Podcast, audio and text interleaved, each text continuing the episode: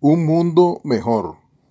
Siempre es mucho más fácil ver en los demás lo malo que son capaces de hacer, pero cuando se trata de uno mismo, la cosa cambia. Aunque si queremos buscar soluciones verdaderas a los problemas que nos acosan, no soluciones meramente paliativas, vamos a tener que llenarnos de coraje para empezar a buscar en nosotros mismos antes que en ningún otro lugar. ¿Por qué coraje? Porque nuestra tendencia natural es a siempre fijarnos en las fallas de los demás, nunca en las nuestras, y por ello requeriremos de mucho coraje, así como de humildad para ir en contra de la corriente de nuestra naturaleza. En lo personal, comparto que desde que las leí por primera vez, siempre me llamaron la atención las siguientes palabras de Jesús en el libro de Lucas 6:41, versión TPT, que dice así, ¿por qué te concentras en las fallas en la vida de otra persona y no te das cuenta de las fallas evidentes de tu propia vida? Al comienzo no creía que estas palabras eran ciertas para mí pero al pasar el tiempo y prestar más atención a lo que me estaba pasando, empecé a aceptarlas cada vez más como verdaderas en mi vida, así como a reconocer mi responsabilidad personal en lo que me sucede. Y así también comencé a ver las cosas de una forma muy distinta, para bien. Cada uno de nosotros no puede responder por las decisiones y acciones de otros pero sí, sí tendremos que estar muy atentos a lo que guardamos en nuestros corazones a consecuencia de las decisiones y acciones de otros, porque esto influirá decisivamente en lo que estaremos hablando, decidiendo y hasta en cómo nos estaremos comportando. Y todo esto sí será de nuestra absoluta responsabilidad, para bien o para mal. Entonces, ¿qué podríamos hacer para contribuir a construir un mundo mejor? Cada uno de nosotros, sin excepción, tiene la capacidad de ejercer una influencia para bien, así sea en las cosas más básicas de la vida. Veamos algunos ejemplos.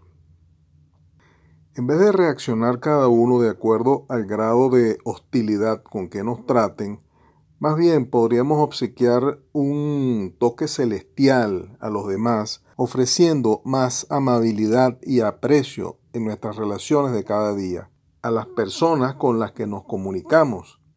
Así esta comunicación sea frecuente o no. Es todo un arte aprender a tratar bien y con más amabilidad a otros, sobre todo cuando ellos no hacen lo mismo.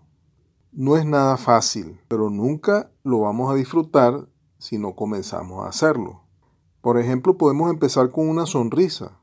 Si uno elige ser feliz interiormente, siempre se manifestará externamente.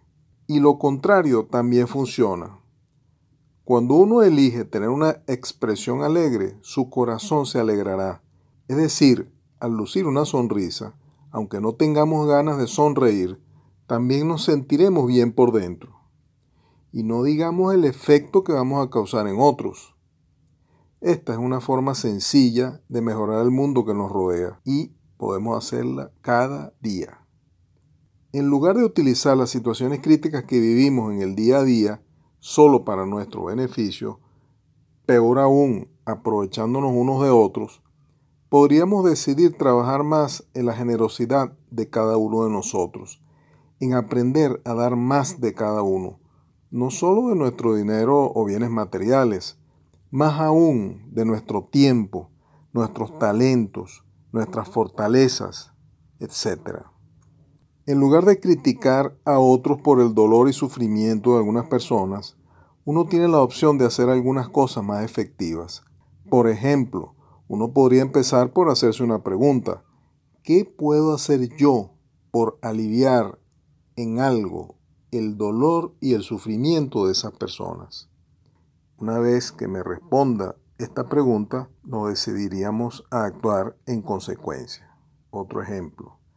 Ante las crecientes dificultades y los diferentes pareceres y enfoques para afrontarlas, en vez de levantar cada vez más muros que a su vez nos dividan cada vez más, podríamos decidir construir cada vez más puentes a través de los cuales se podría empezar por enfocarse en los puntos en común para luego, con una mejor disposición, poder abordar los puntos en desacuerdo. Ante tantos problemas, conflictos y actitudes negativas de tantas personas, en lugar de dejar que la oscuridad derivada de estos me arropen y determinen mis decisiones y actitudes, yo podría, por ejemplo, dar paso a la luz de la fe en un Dios vivo y poderoso, de la esperanza y de todo lo bueno que pueda encontrar para que esa luz disipe las tinieblas de todo eso malo que me rodea. Al menos puedo hacerlo en mi vida y en mi, área de influencia y a pesar de que los demás decidan no hacer lo mismo. En fin, aunque muchas veces las cosas no van como uno quisiera, si cada uno decide concentrarse constantemente en las cosas buenas que siempre existen y en lo que a uno le va bien, solo eso nos ayudará a enfrentar las dificultades que se presenten y así podremos seguir adelante pase lo que pase. Además, en lugar de centrarse uno en las fallas de los demás, estaremos haciendo nuestra parte para contribuir a hacer un mundo mejor. Es preciso aceptar la responsabilidad personal. No es posible cambiar las circunstancias, las estaciones ni el viento, pero sí es posible cambiarse uno mismo. Jim Rohn